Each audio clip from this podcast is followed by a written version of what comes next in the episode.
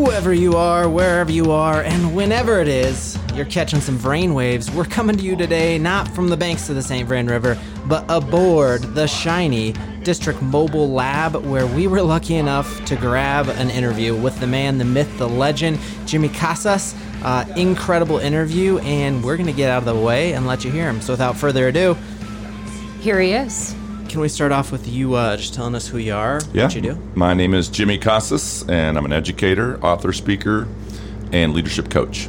So cool. And do you have to have like extra insurance for all the people you inspire to run through walls? I just A lot of people have gotten hurt that way. yeah, absolutely. Bad, bad, bad. Um, yeah, so starting off It's gonna be a lot of that, Jay. It, by it way. is, yeah. I like just it, though. laugh, I just like it. laugh. I have a laugh track plugged into one of these. I don't know. Uh, so I got to listen to a copy of your talk yesterday, uh, and it was absolutely incredible. And one of the my favorite parts of it was the mental exercise you took folks through, taking them back to really their first day, Mm-hmm. uh, that first interview. Uh, can you take our listeners through that same experience? Yeah, I mean, it's just the idea of thinking about, you know, when we go into the profession, whether you're a teacher or whether you go into the principalship or you decide to become an instructional coach or superintendent, whatever the role is, I think people go in with the best intentions, right? They go in wanting to make a difference. They want to be great for kids. Uh, they want to make an impact. And then at some point uh, in their careers, they begin to lose their way. And typically that happens because of experiences. So we all have experiences that shape the way we view our daily, you know, interactions with people. And and uh, and then what I what I mention is that we tend to fall to average, and over time we don't want to be average, but we just we land there, and um, and so that's where we begin to look at the people in our organization a little differently to think, well, what happened to them, right? Because they weren't always that way. So when you look at people that are, you know, maybe a little bitter, a little cynical, maybe negative, uh, maybe even toxic sometimes, it's we have to remember that they weren't always there.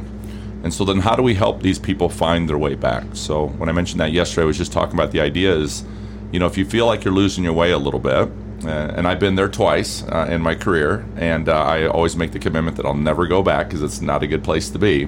When you find yourself on the edge of the couch, right? And that edge of the couch means I can't do this anymore.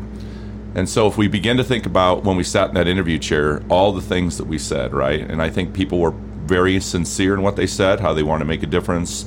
They said all the right things, and I think they were genuine in that belief um, and really felt that they were ready to go and make a difference. And then here we find ourselves sometimes two years later, you know, five years later, 10 years later, 20 years later, and we no longer act the way in the way or our behaviors don't model the the the things that we said when we sat in that interview chair. So I was just trying to remind people that it's okay. You shouldn't beat yourself up if you find yourself just you know dragging in at work a little bit.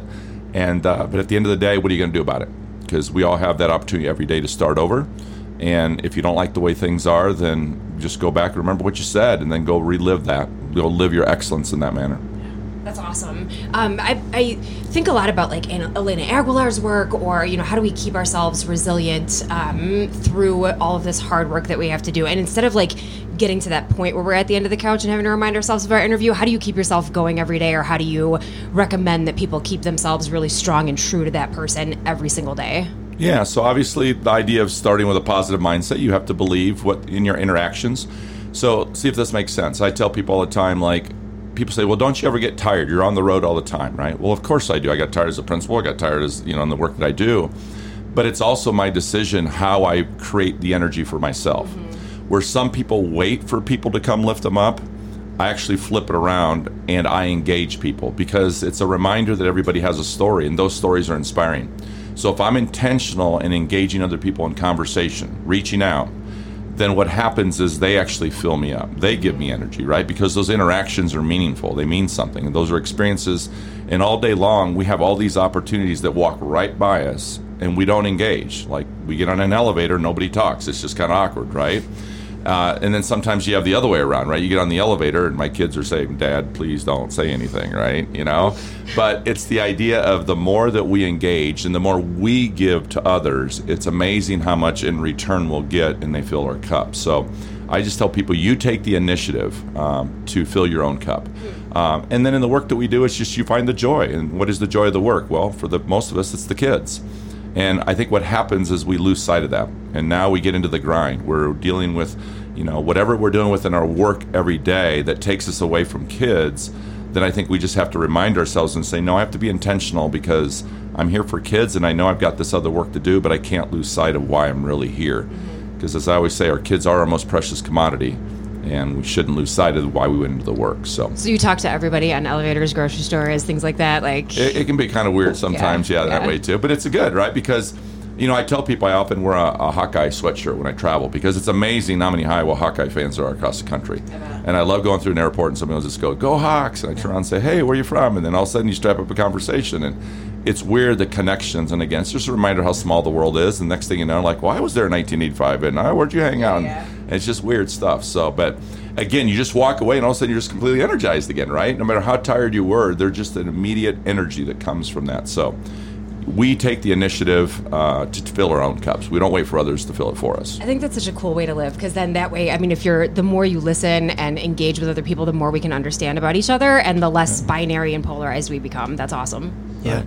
Yeah, I think people around the country fill their cup with your work daily. You do, uh, was it hashtag Thursday Thoughts? You do, um, and I think all your work has definitely filled the cups of our listeners. We have a bunch of listener questions here um, Oh, that we'll get to as well. Um, one of my favorite lines from your talk and from your book is that the biggest problem facing public education today is ineffective leadership, and that a lot of times that's greeted by cheers from teachers. So, what do teachers usually think you mean by that, and what do you actually mean by that? Yeah, it's always interesting the reaction you get, right? Depending who you're talking to. if I'm talking to teachers, they might clap and kind of agree with me, right? Because they think I'm talking about probably their principals or the superintendent or something like that. Yesterday, when I'm talking to principals, it's a little awkward because they're like, you know, I recognize who my audience is, and this will probably be the last time I ever work in the state of Colorado. Um, but it's not intended to be mean. It's it's intended to be thought provoking, to begin to reflect and understand what do we bring to that, right? So I always tell people when things don't turn out the way you want them to, when you don't get the response you want, or people respond in a way that's kind of confusing to you, like why did they get so defensive? Why did they get so upset? Rather than begin to look at them and say, well, there must be just in a grumpy mood today, right? It's no, what did I contribute to that? Was it my tone? Was it the way I approached it? Was my timing off? Uh, was I not sincere in my approach, or you know, whatever that is? So, effective leadership begins to look inward first. Uh, and that's what I learned over the course of the year. I tell people I want my first 12 years back. Like, you know, I just try to figure it out. I'm not, I don't know what I, really what I'm doing. Uh, the problem with that is that in today's day and age, especially, there's not a lot of um, a lot of grace. There's not a lot of free passes, and um, and there's so much scrutiny in the work that we do every day. So it's so complex and it's so difficult. And so I just try to remind people that if you begin to really break it down, we can blame all these other things. We can blame that there's mandated testing. We can blame that there's lack of resources. We can complain we don't have enough money. And then I remind people, then when was that year that we actually had enough money, right? Uh, we can blame the fact that we're dealing with so much trauma in our schools with our children today. And all these things are real and they're all legitimate and they are all issues. But to me, effective leadership would be able to bring a group of people together and figure out ways to address those situations in positive ways that doesn't hurt your culture. And so then what I try to do is just point out examples of where leadership is creating the issue, right? We actually are the ones creating the issue. But when I say we in leadership, I mean everybody, because everybody has the capacity to lead. The problem is some people don't see themselves as leaders. Well, that reminds me again, then that means I, as a building principal, then must not be doing a very good job of building capacity if you, Ben, right, do not see yourself. If Becky does not see herself, if Colin does not see himself as a leader, then that tells me I'm not doing something effectively because I can't run the organization by myself. And unfortunately, most principals go into the profession, we're kind of fixers by nature.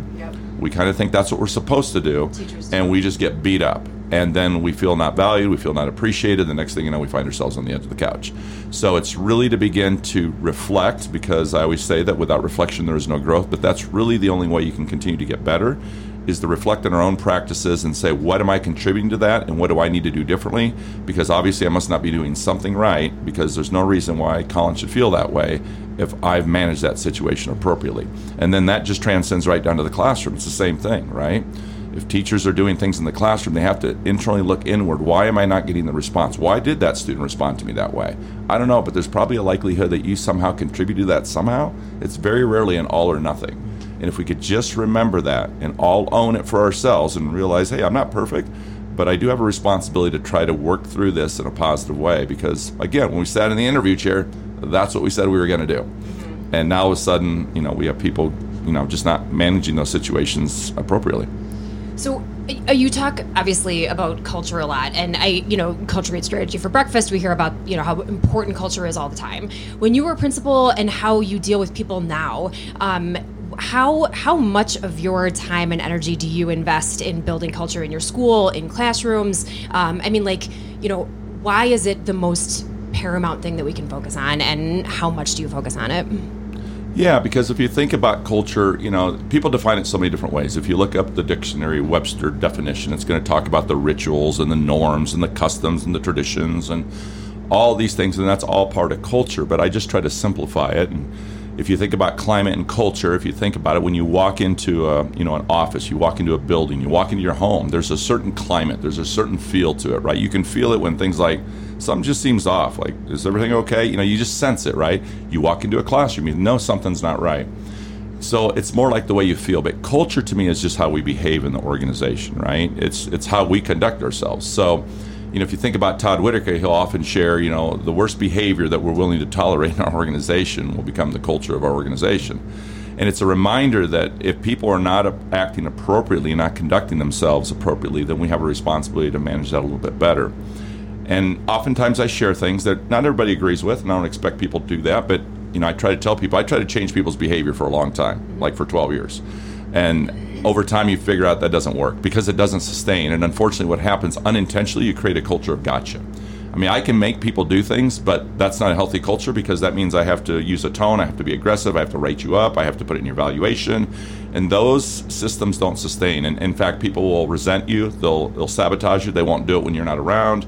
So that's what happens all through culture, right? And so I often share that, you know, we spend so much time trying to figure out the behaviors of students.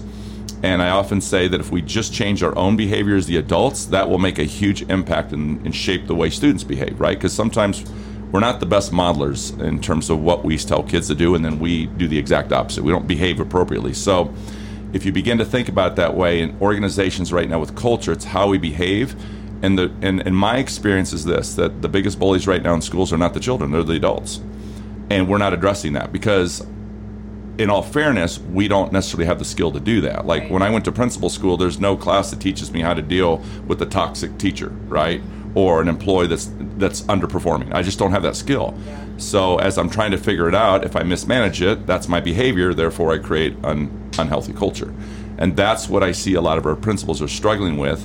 Um, but again, I give them all a pass. They just do the very best they can. But then we have to be intentional in supporting our leaders, whether it's classroom teachers in the classroom or building leaders or campus leaders as a superintendent, to help develop their skill sets so they can begin to manage these more appropriately and have better results. Supporting how, like through training or Absolutely. like coaching, conversations, yeah. well, practice, let's talk about the modeling. coaching. Yeah. yeah. yeah, I'm a big believer in coaching. Obviously, yeah. that's what I do now. I took a coach on in my 16th years of principal. I tell people it changed my life. It was the best thing that ever happened to me because he was able to come in and see things that I couldn't see. And if you think about it, like when I share this with principals, that you can see kind of the light bulb click on. I said, imagine when you walk into a classroom, you could do the same thing.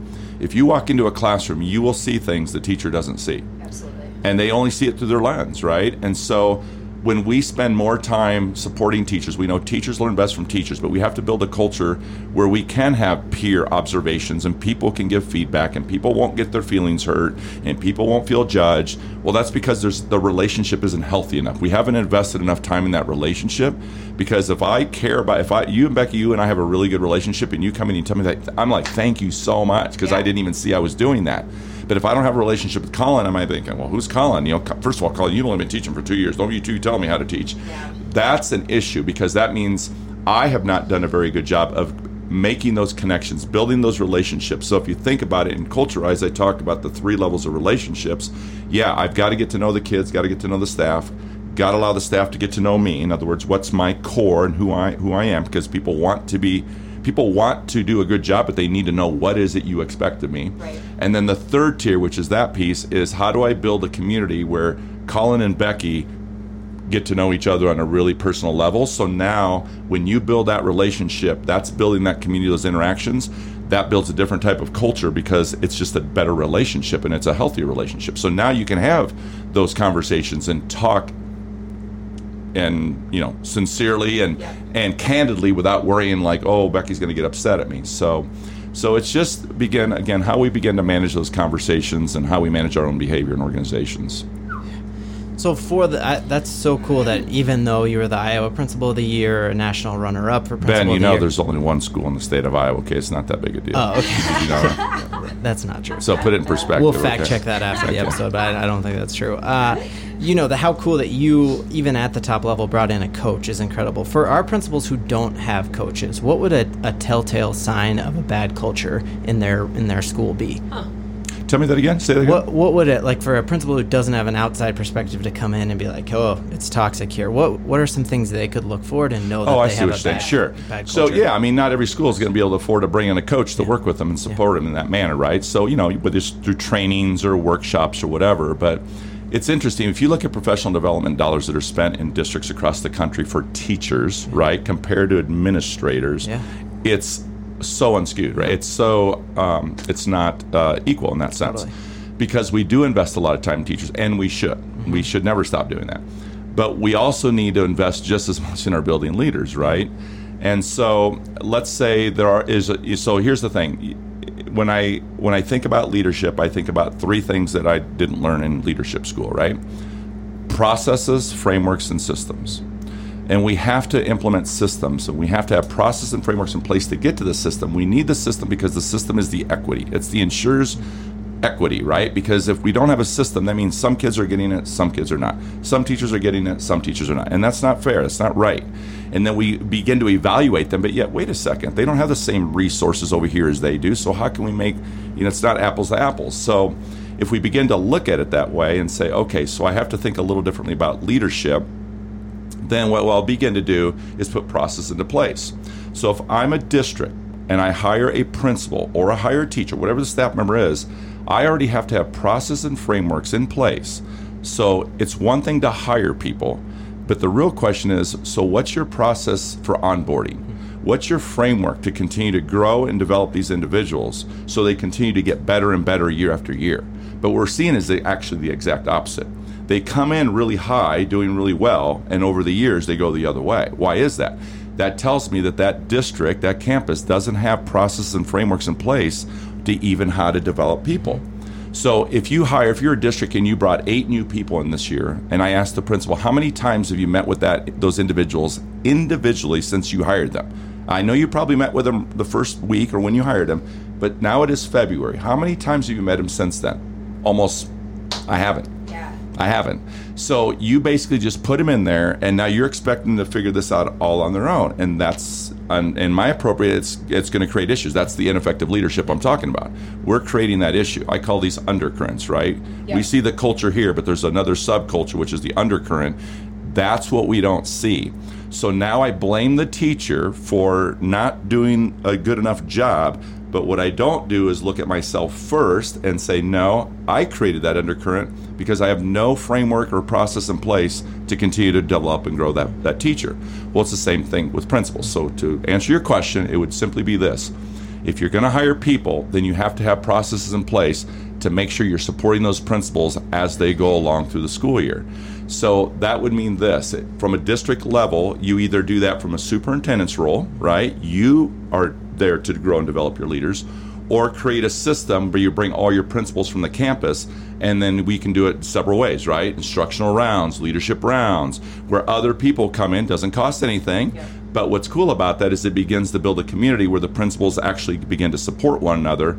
Because unfortunately, we find that a lot of campuses right now, administrators, honestly, they're actually competing against one another in the same district.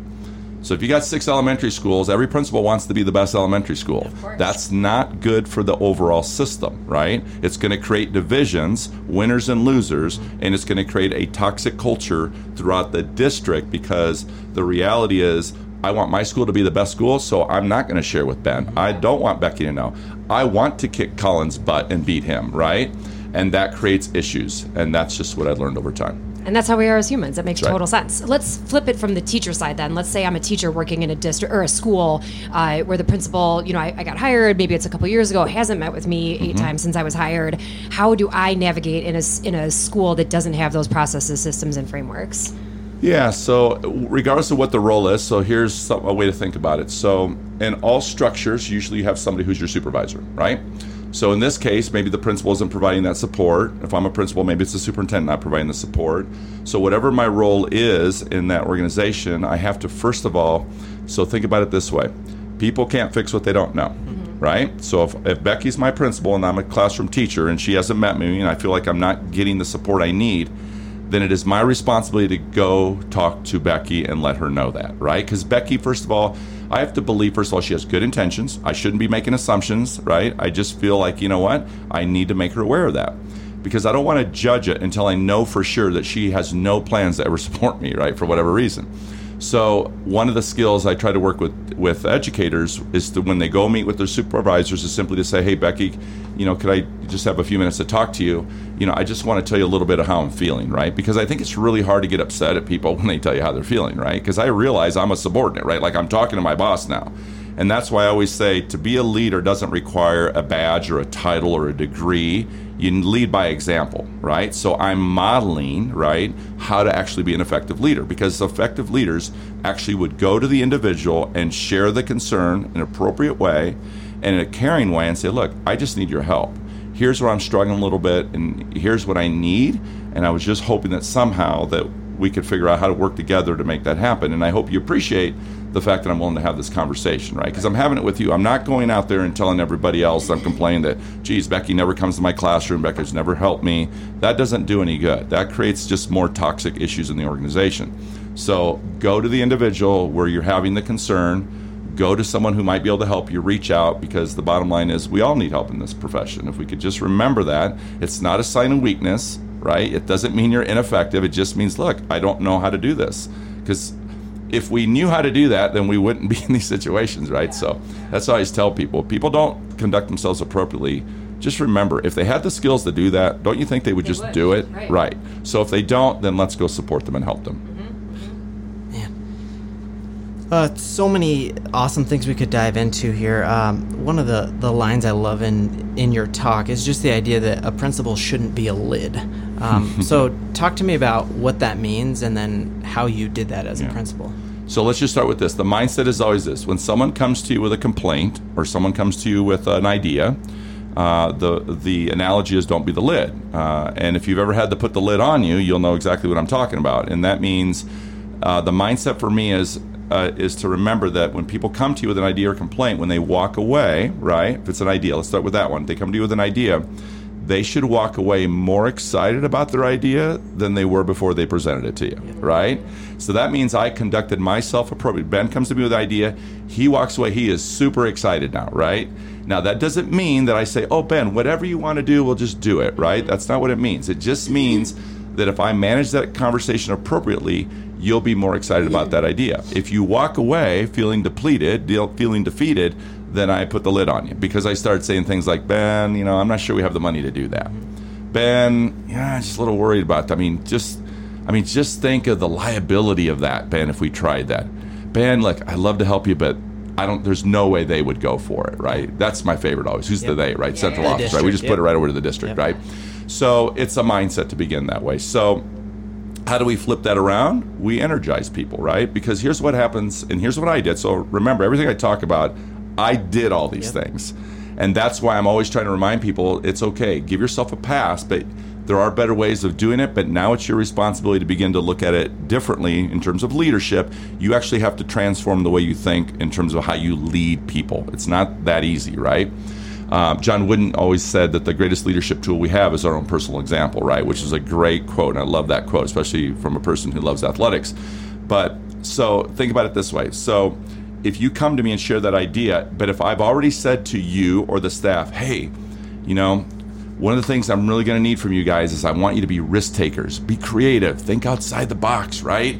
We might build this innovation lab, right? Yeah. And then all of a sudden, I start telling you, nah, I can't do that. No, no, no, you can do that. Where you want to go where to LA for ASCD? Yeah, I don't know about that, right? Well, then I'm just talking out of both sides of my mouth, right? I'm telling you to go do this, and then I just put put the lid right back on you and that's a terrible place to be. And if you've ever, like I said, you know, I that phrase came. A friend of mine actually had shared a video with me because I had shared with her an interaction that I had with. Uh, with one of my supervisors about an idea that I had because I was a big believer that we should have world language for kids in elementary schools. And every year we'd go to the board, and every year they'd knock it down. Why? They'd always say we didn't have enough money. We don't have enough staff, and we can't do everything, right? It was always a thing thing. But we would talk out of both sides of our mouth because in our strategic plan, we would talk about the importance of language for kids and all this other stuff, right? So uh, my mindset is okay. Well, I don't like to take no for an answer. I'll figure out a different way of doing it. So this idea I came up with is, well, what if I could do it without any money? Right? What if I could do it without any money? What if I came up with a way to still offer foreign language in an elementary school and didn't cost you a penny, right? I can't say no. I'm taking away the variable they always use, yep. exact, right? So as soon as I started sharing this idea, right away he just started shooting it down again. Like he wouldn't let me finish my idea. Huh. He just kept putting the lid. And I'll be honest, I shut down in that moment because I thought, you know what? This is just a joke, right? It's the same thing. We just tell yeah. people what they want to hear, but we're not sincere in that. You really don't want a foreign language, is what you're saying. Yeah. You really don't, because you won't even listen to my idea. And I had already told you, I already figured it out without doing it. So the good news is, so here's an example. So I went back to my office. And I walked in. I remember seeing my secretary, and she's how'd it go? And I said, not good, same old stuff, right? We just talk and sit, talk a great game, but we're not willing to do anything. But then I went to my office, and I was kind of mad at myself because again, look what I just modeled to my secretary. Mm I walk back in, I'm negative, I complain, and I was mad at myself. And I got up and I walked right back out and I said, Hey, Sarah, first of all, I am sorry. I shouldn't have said that to you. It was inappropriate. And you know what? I know better than that. And I do not want you listening to that nonsense I just yeah. shared to you. So then I called over, made an appointment with my superintendent, walked over, walked in his office and said, Hey, I need to tell you something how you made me feel this morning. And then I shared that story with him. I you said. I, I went I want to tell you that I'm I'm hurt this morning because one of the things you share with me always is you love the fact that I always try to figure out ways to do things and you admire that in me. And this morning I tried to present that to you. I said, but you don't even realize that every time I tried to share that with you, you kept shutting me down. You don't even know what the idea is, do you? And yet we went there for the specific purpose for you to hear the idea. What's my idea? You don't know, do you? How do you handle that? He, I'll give him credit. Yeah. He apologized and said, "You know what? You're right." And then we sat down. I shared the idea with him and eventually we ended up doing it. And he said to me, "Here's what he said to me. He said, you know, I appreciate that, and I'm sorry that you know." And again, that's the idea, yeah, right? Like human. he didn't mean to do that to me. Totally. I could have walked out of there, now spent the rest of the day, the week, the year complaining about totally. central office, complaining about yeah. my boss, and guess what? We would have never done these things. Or we could go and say, you know what? Maybe he just missed it. Maybe his mind was somewhere else. Maybe he was worried about these things. So again, that's why I tell people, people can't fix what they don't know. And so I always give them credit for that because I did walk out of there and I said, you know, I really appreciate that. And I said, just so you know, this conversation will stay here. Mm-hmm. Although I did share it with my secretary, but I did fix it already. Yeah, yeah, yeah. what an incredible example of us all owning that culture. Because, yeah, you could have ruminated on it, been negative, and that trickles down to your secretary, but we all can fix it if we have the courage to kind of And in my up. first 12 years, I wouldn't have done that. I would have just kept blabbing around the, and I would have been upset, bitter, resentful. We all do it. And unfortunately, that's what happens in a lot of our cultures. That's why a lot of our culture is unhealthy because they don't have they don't have the skills. They got to go have that conversation right? You know what else it reminds me of? Um, you talk a lot about forgiveness in the book and the value of forgiving people. And a lot of times when I dig even like further into gossip or you know things mm-hmm. when I'm seeing people not getting along, it's it comes down to a grudge that's maybe years old yeah. that they never talked about. Can you discuss like? The how forgiveness can be important to a school culture and how we can be better at that. Um, yeah, remember people land where they land because of past experiences, right? So this one thing I shared with principals yesterday, like, you know, I'll hear this a lot, right? uh, I'll go into a school, and I, have even said it myself, right? And and it's just terrible to even say things like this, but we say things like, "Well, that person should have retired five years ago." Right? That teacher is bad for kids. Should be out of here. Shouldn't be working with kids. Should retired. But the real question is, is that's actually not a teacher issue. That's actually a leadership issue, right? So shame on me as the building principal, knowing that that teacher should have retired five years ago, and then I let that teacher stay there, and look at all the damage they've done with children over those five years. Well, again, it's because I don't have the skill set how to manage that. So, why do I avoid it? I don't know. Maybe there's a lot of reasons. And maybe that teacher is the way they are, maybe because of a past experience, which is usually the case. Well, unfortunately, here's what I found. The more I talk to teachers and interview teachers, especially those that are toxic, right? Because that's the work I do today. I go into organizations, I go into campuses, I interview teachers, I interview students, right? I interview the staff because I'm trying to understand the culture through their eyes. That's where Culturize comes from, right? See the culture through other people's eyes, not through your eyes. And the one thing more than anything else I've learned about teachers who have kind of lost their way is because at some point in their career, here's the sad part, an administrator played a gotcha game with them. So I come in as the new building principal. I blame that teacher for being negative, but and she doesn't like me because I'm a they because there's a trigger there. And her trigger is she got burned by somebody who was an administrator at some point so she lumps us all together. I just don't see that right?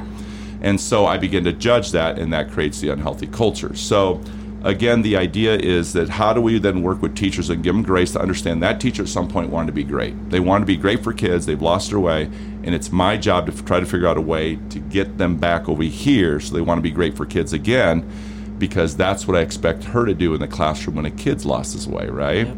So if I don't manage that appropriately, that's where the modeling comes into play. If I mismanage that interaction with that teacher, then I'm going to be a hypocrite if I go talk to her about how she mismanaged the situation with a child. So if I expect her to champion for that kid, then I tell principals, then you better be ready to champion for that teacher, yep. right? Now, that doesn't mean that you don't change the conversation because they always say, well, what happens when they won't change? I said, well, then you change the conversation. But what you make sure is you always treat people fairly and that you convince people that you care about them. So it comes from a good place. You're not playing gotcha. You're not being vindictive. You're not you're not you're not trying to catch people, right? Not gotcha culture. You want an I've got you culture. Hmm. But you've got to figure out a way to have the conversation to bring them back over here. And that's a skill set. Again, we don't learn that in principal school, so there's where we struggle a little bit with difficult conversations. I wonder then if because you you mentioned it because um, that's what we expect teachers to do with their students. So can we talk a little bit about that? Like how um, how do you talk to teachers about the importance of believing in all of their students and creating the kind of culture where students feel like they can be the leaders in their classroom too? Right. So again, it's the same thing. Don't ask teachers to do what you're not willing to do yourself as a building leader. So we see that a lot. So that's the modeling the behaviors. So this is why it's important that principals or any leader of an organization leads from a core value, right? So again, let's say Ben is work is a teacher. He's struggling in the classroom. He's labeling children. He's talking down to children. He's sending kids out because he's frustrated. Well, again, I need to approach that situation in a way that convinces Ben that I want to be fair and that I care about him. Well, the first thing we've learned is oftentimes administrators that are working with teachers who struggle with children, we don't have the same relationship as I do with Becky, who is amazing with kids every day. Uh, Becky's amazing. She's patient. She's loving. She's caring. She's effective. Kids talk and glow about her all the time. I get the reverse opposite about Ben. Parent complains. People don't want to take his class. Kids come and complain about him. So I don't have the same relationship. So the first issue is it's going to be really hard for me to have a conversation with Ben that he believes I'm I care about him if I don't even have a relationship with him.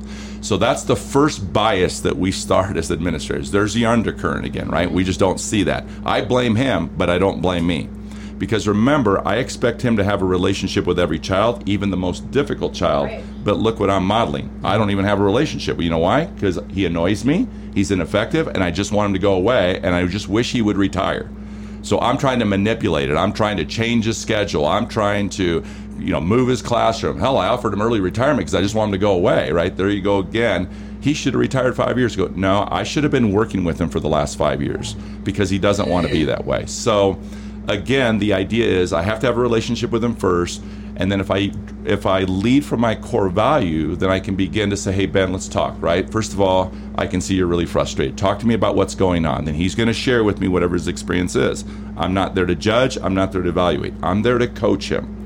And then I have to be able to build that relationship and say, listen, Ben, maybe I've not done a good job of building a relationship. That's on me, not on you. So now I got to own that, right? And then I'm going to say something like this. But Ben, you know how important it is to me that we champion for our kids, okay? And I know right now Colin is frustrating you. What can I do to help? What can I do to support? Let's talk about what those interactions look like. Let's talk about what those behaviors look like. But I'm here to support you. But I am going to say this to you, Ben. At the end of the day, first of all, it's my job to work with you to make it okay in the end. But Colin is going to come back to your classroom, okay? So you and I have to work together to figure this out. So it's how we begin to partner with our teachers, not judge our teachers, not play gotcha games, but Ben has to believe that I care about him or he's never going to trust me. He's going to think I'm there to catch him. And that's what I've learned. So it doesn't even start there. It actually starts way before that. How am I being intentional building that relationship with Colin or Ben? Because I expect him to do the same thing with kids. Remember, I got to be careful because if I mismanage that, he's going to treat children the same way. He's going to give up on kids just like I gave up on him. What's that? The line you say, "We get what we model." Is that what yeah. we get is what uh, we yeah. What we model. Uh, what we yeah. What we model is what we get. Yeah, mm-hmm. I, that's amazing. So we've had uh, several schools do culturized book studies across the system. We asked them all about like, hey, what questions should we ask um, if we get you on the lab and you're here. Uh, and one of the, the things that I think has stuck out to our listeners and our readers the most is that idea of every kid has a champion. And one of the coolest questions that came in from a teacher was what is our role to not only champion kids, but also champion families and parents? Absolutely. And how do you see yeah, that? that's right. So, yeah, so when you look at like the, the the core values, right, the core principles of champion for kids, you know, expecting excellence, carrying the banner, being a merchant hope, it isn't just for kids, right? We have to be a champion for everybody. Everybody needs a champion, right? We know that behind every successful story, there's a person who championed for that individual. Colin, you, Becky, you're not here on your own. Somebody championed for you. You got here with the help of others. So it's the same thing. How do we give parents grace? As we always know, we hear this all the time. It's so true. Parents do the very best they can. We should expect parents to advocate for their children. We shouldn't get upset about that, right? It's really interesting to me. So when I started my career, I was in the inner city, right, in Milwaukee Public Schools. Hmm. The biggest issue we had was that parents would never come to the school, never come to parent conferences. We'd complain about that. We had a school of 885, my first school. We'd be lucky if we had 75 parents show up for parent conferences. Everybody would be negative about that. Everybody would be complaining about that. My last school was in Bettendorf, right? A very involved community, people who truly want the best for their children. Now we're complaining the other way. Oh my goodness, they're way too involved. They're always here. They're always telling us how to do things, right? It's interesting. It's like, mm-hmm. okay, we complain about this, we complain win. about that, right? Parents have a right to, to advocate for their children. We should want that. That's not a bad thing. So, again, the idea is as a teacher, as a principal, what am I doing to intentionally engage parents, families, communicate, involve them, not judge them, invite them, rather than complain about why a parent won't come to parent conferences? Rather than judge that, why don't we just pick up the phone and call and say, what can we do to offer to help and support? Right? Maybe they had a legitimate reason. So I always tell people, remember this my parents, they never went to parent conferences. But you understand they expected me to do my homework. They sat at the kitchen table and said, Do your work. And even though they weren't going to parent conferences, I'm sure there were people judging them saying, See, this is why Jimmy's not a very good student because his parents aren't involved and they don't care. So not right. So judgmental because they have no idea that my parents did care. They value that more than anything. I just didn't have a connection with that teacher. But rather than blame themselves, right? They didn't see the undercurrent. They blame my parents. Well, that's what we do to parents right now. So intentionally reach out, offer support, see how we can connect. And again, I talked a lot about home visits. I think that's a huge thing is how do we go to the parents and build the relationship? If they're not coming to your school, the question we should be asking ourselves is why are they not coming? And we won't know that until we ask them. So is that something that you would like set an expectation around then or something for your staff if it wasn't happening, like reaching out to parents, reaching out to community, or how do you build that through a culture without creating a mandate? Yeah, know you what got I to be careful again, right? Because you're going to create a culture of, of Yeah. compliance. You Yeah. don't want that, right? So first of all, we got to model it, right? So yeah, being being a leader is somewhat sometimes being strategic. It's not being manipulative. It's not being disingenuous. But you got to show people why is this important? What's the benefits of this? So one example might be, look, if I'm we're working with some difficult parents um, in the sense that they're not involved and maybe they're creating issues and so forth. If I'm reaching out and being intentional and I build a relationship with that parent, right? then the strategy of that would be to invite that parent in and maybe I have that parent talk to our staff about the impact. Maybe it's about Becky. Tell us the story how about Becky reached out to her, and, and people are like, "Wait a second, that parent because his kid's always causing problems." Well, well, why weren't they doing that with Becky's class, right? So the idea is to show people, right, the end result of what happens when we invest in people. Could we mandate? Yes, it won't be effective. They'll do it, but they won't invest in it, so it won't mm-hmm. sustain. So why did we did it? Do it right? We'll be right back where we started. But if we give people time and we give them a process and we help develop their skills to do that, we model it for them. So if, if Becky, you struggle with making parent calls, remember there was no class in teacher school for you how to make an effective parent call. And when I talk to teachers about why they won't call to parents, you know what I find out is because some parent went at them aggressively, and it literally creates anxiety in them. They don't want to reach out to parents because they've had some bad experiences. That's why we shouldn't be judging, right? So again, it's to be able to bring Colin back in. Maybe I work with Colin. Say, how about I call you in the room with me? I'll have him on speakerphone because I've got to start modeling that for him and rebuild his confidence so he can make the parent call. Uh, there were times I can still remember as a staff meeting, we would actually give parent, teachers time to go make parent calls, and then come back, and then we would talk about those experiences and those conversations and what did they learn from it. So th- that's being more intentional in leadership rather than forcing it it is still a little bit of forcing it, requiring it, but it's different because I'm not saying, hey, you got to make so many parent calls uh, every week, right? Totally. That's a problem. I've that's, had that before. That's not going to Yeah. sustain. And some of us do it, and some of us Right, don't. Then right. So, but if I brought you on in and say, "Hey, I need your help. I need a favor. Here's what I'd like to do. We've got a two-hour PD after this afternoon, but I'd like to take one hour of that, and I would like you to go, everybody, go back and make two calls where you actually have a conversation with the parent, and then I'd like to come back and talk about those experiences. And when other people share those experiences, it begins to build a different type of culture, saying." Wow, well, maybe there is a benefit to that. Maybe I should do that. And then I'll quickly find out with those who struggle, well, then they just need more support. They need something more. Mm-hmm. It's how do we differentiate that? No different than we expect teachers to differentiate for kids in the classroom. It's still learning, and we have to teach it. All right, I'm going to ask a double whammy since we're on 40 minutes already. Um, so I have two kind of questions, and I, I think they'll fit together. But one of the things that you talk about is how we have a fundamental responsibility to challenge our colleagues when they speak negatively about students. And I imagine about parents, about community, and just how, as we've been talking about, it's the undercurrent. It bleeds into a lot of conversations. Um, and I imagine that that's something that we could put on if we reflected about it, like our resume of failures, which you also advocate for in the book. So how do we uh, work with our colleagues in a way that doesn't put them on the defensive and feel like we're judging them? Um, and then also, what value have you seen in writing those things down and talking about how uh, we have we can improve on those failures our, ourselves? Yeah, the first one's a little complicated. It's, it's, it's actually, you know, I don't try to make these things easy, right? Because it's not my first rodeo and I understand how difficult these things can be. So the first thing is I'll say this when it comes to gossip in an organization, I believe that that is a leader's responsibility to address. I really do. I think it's really difficult for me to say, Ben, well, you should be talking to Becky about that, right? That's that's that's just a, a, lot to ask for, right? So to me, if building leaders are not managing those conversations and addressing that gossip or that negativity, that's going to create all sorts of issues in your culture, right? And so what we need to do is say, for me, it's like, so if Ben comes to me to gossip about somebody, right? That could happen. That happens. He wants to come gossip about you, saying, hey, Becky's doing this, Becky's doing that, right? I need to have the skills how to manage that conversation appropriately, but at the same time, not hurting my culture because I need to make sure he still trusts me after that conversation.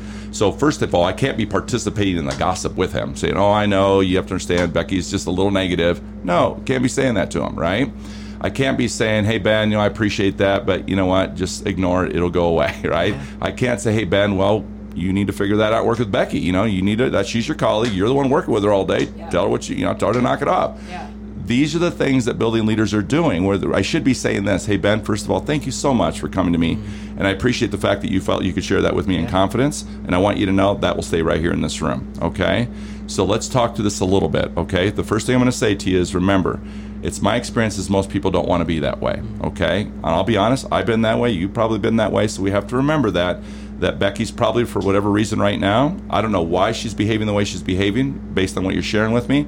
But here's what I will say to you: we got to figure out why. Okay, now that's not your responsibility. That's my responsibility. But I do need your help. So let me ask you this: What's first of all, why are you sharing this with me, and what do you want me to do with that information? Okay.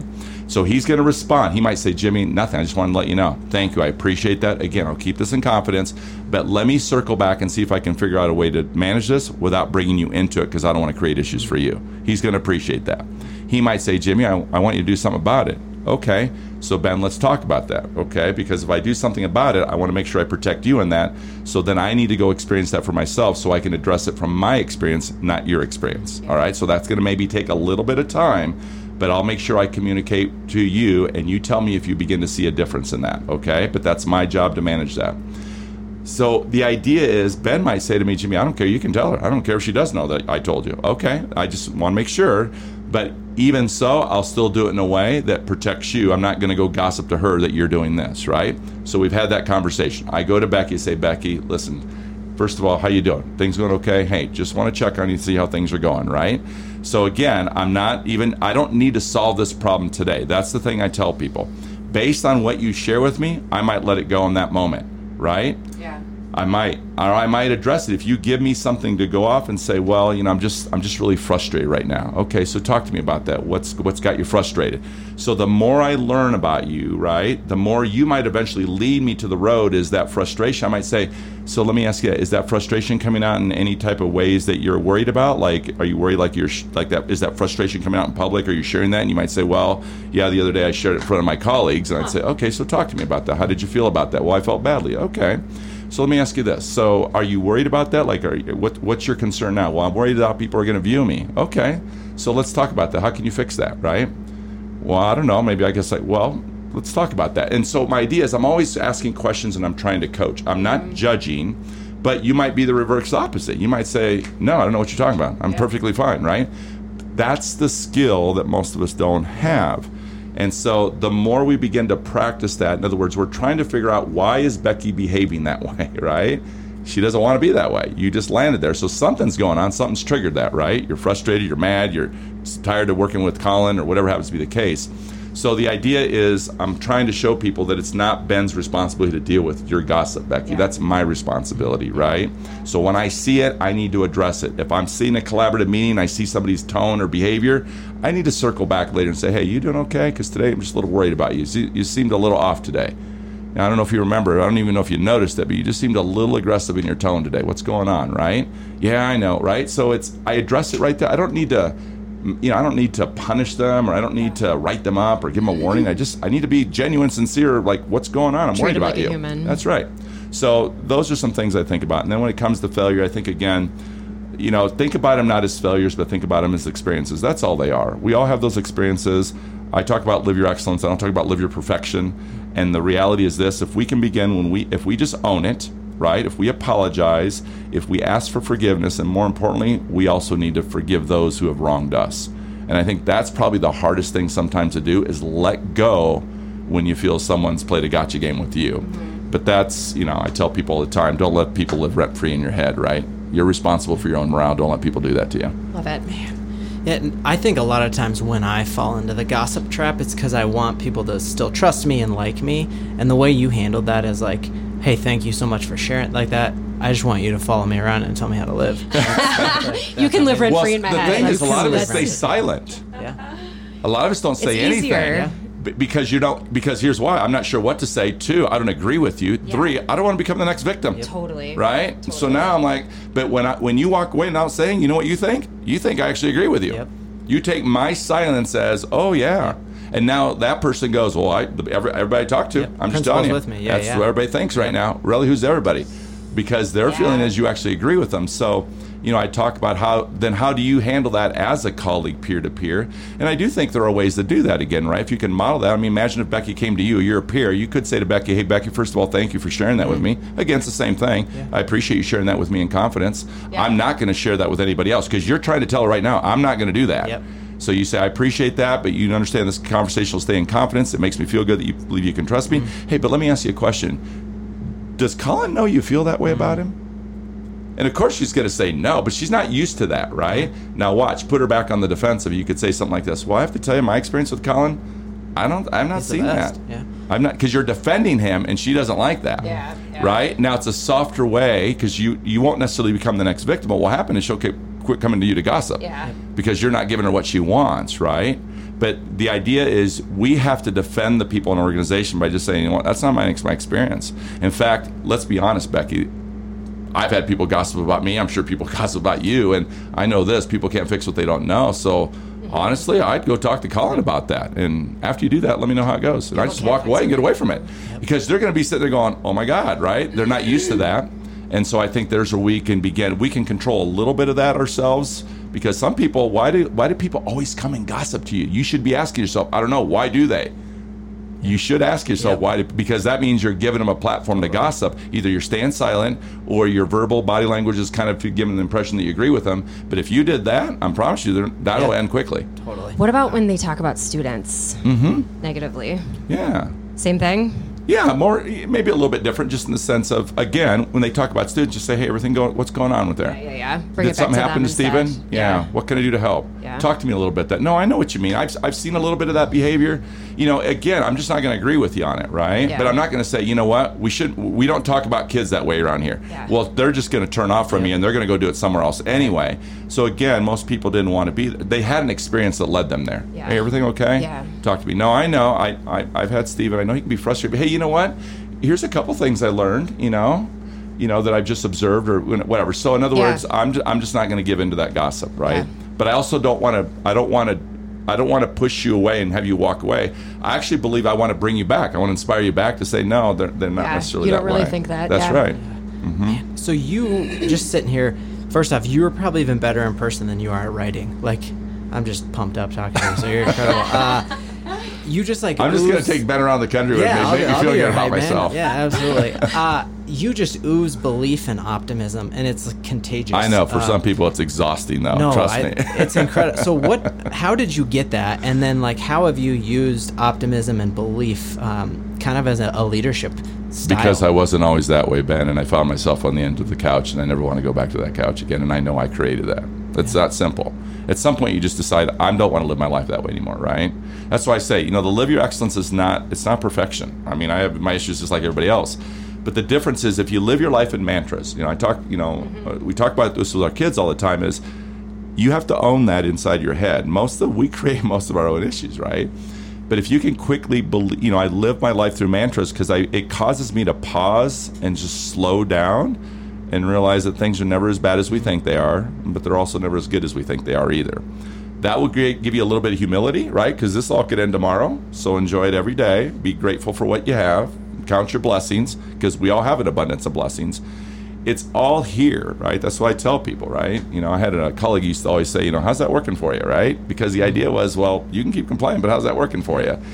And some people like to play the victim mentality again, but that's to me, they don't have the skills, right? Because if they had the skills, they wouldn't do that. Who wants to feel miserable every day? So I just believe that the day will be whatever I want it, want it to be. It's my choice, right? Um, obviously, I've gotten really good at flipping it around. I very rarely, very rarely um, get to a low point anymore in my life because I don't. Again, everybody dips throughout the day. We all do that, right? There's little ebbs and flows of the day. But what I don't do anymore is I don't do this. I don't free fall, and I certainly don't get stuck there. I don't go two or three weeks going. God, I don't know what's wrong. I've just been in a rut the last three weeks. Yeah, that's not good, right? Because imagine all the damage you've kind of done for those three weeks. So it's normal to dip, but um, I just get myself out of it. And again, how do I do that? I engage people uh, because he'll fill me right back up, and that's me. So remember, I think we're all falling to average every day. That's the hard part. I mean, I do say the world's full of average. It is. If you pay close attention, everywhere you go, watch how people interact. The service industry, watch how people treat one another. I'm going to an airport today. People will be losing their minds. I guarantee you that. Because of the weather, because of cancellations. And if I sit back and observe that, it's interesting. I see all the undercurrents, they don't see it. Right? And it's what I've learned from that is, you know what, people are doing the best they can. You know, you really think they want to be yelled at all day? You think they really want it to snow and cancel these flights? Yeah, that's exactly what they wanted for you, right? And so it's just to flip it around, and, and, and I know. But for some people, they don't like that, right? I mean, you have people in your organizations that there are people who walk in the organization every day happy and loving the work they do, and other people look at them and go, "Why is she always so happy?" Right? Can you see it? Yep. That's what happens, right? Same thing but on Twitter, that's why I, yeah. that's why I say don't let people take away your excellence. You know, don't let people take away your excellence, right? And we are going to screw it up. So when we do, guess what? Well, my personal excellence starts over again right right now. Yep. I'm not perfect, but I'm gonna I'm gonna make it right. I'm gonna make it right, and I'm gonna just go try to be better. That's all I can do. You're amazing. All right, Maybe up we'll end on uh, how can listeners, where can listeners go to learn from and with you?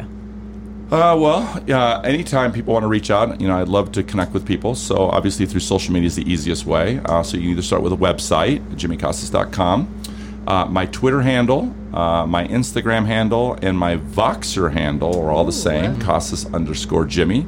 So those are easy ways to reach out.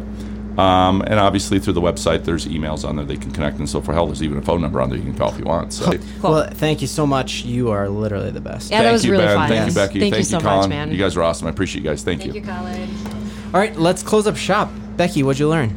Man, I was really just enamored with the way he spoke so clearly and with such experience about vulnerability and really talking to people not as gotcha but as as humans like we are. We all make mistakes. We none of us want to be negative people, um, but we all find ourselves falling into those traps. So, um, you know, how can we just be more careful about that and how we can keep each other accountable? I thought that was just awesome. He was so much fun to talk to. Absolutely. Yeah, he was incredible. I really recommend all listeners check out his book. We'll link to all that in the show notes. And for the very first time ever, we have also videotaped this. So if you want to see us in 4K with Jimmy Casas, check out our YouTube channel, which will also be linked here. Uh, and as always, Have a great generic time of day.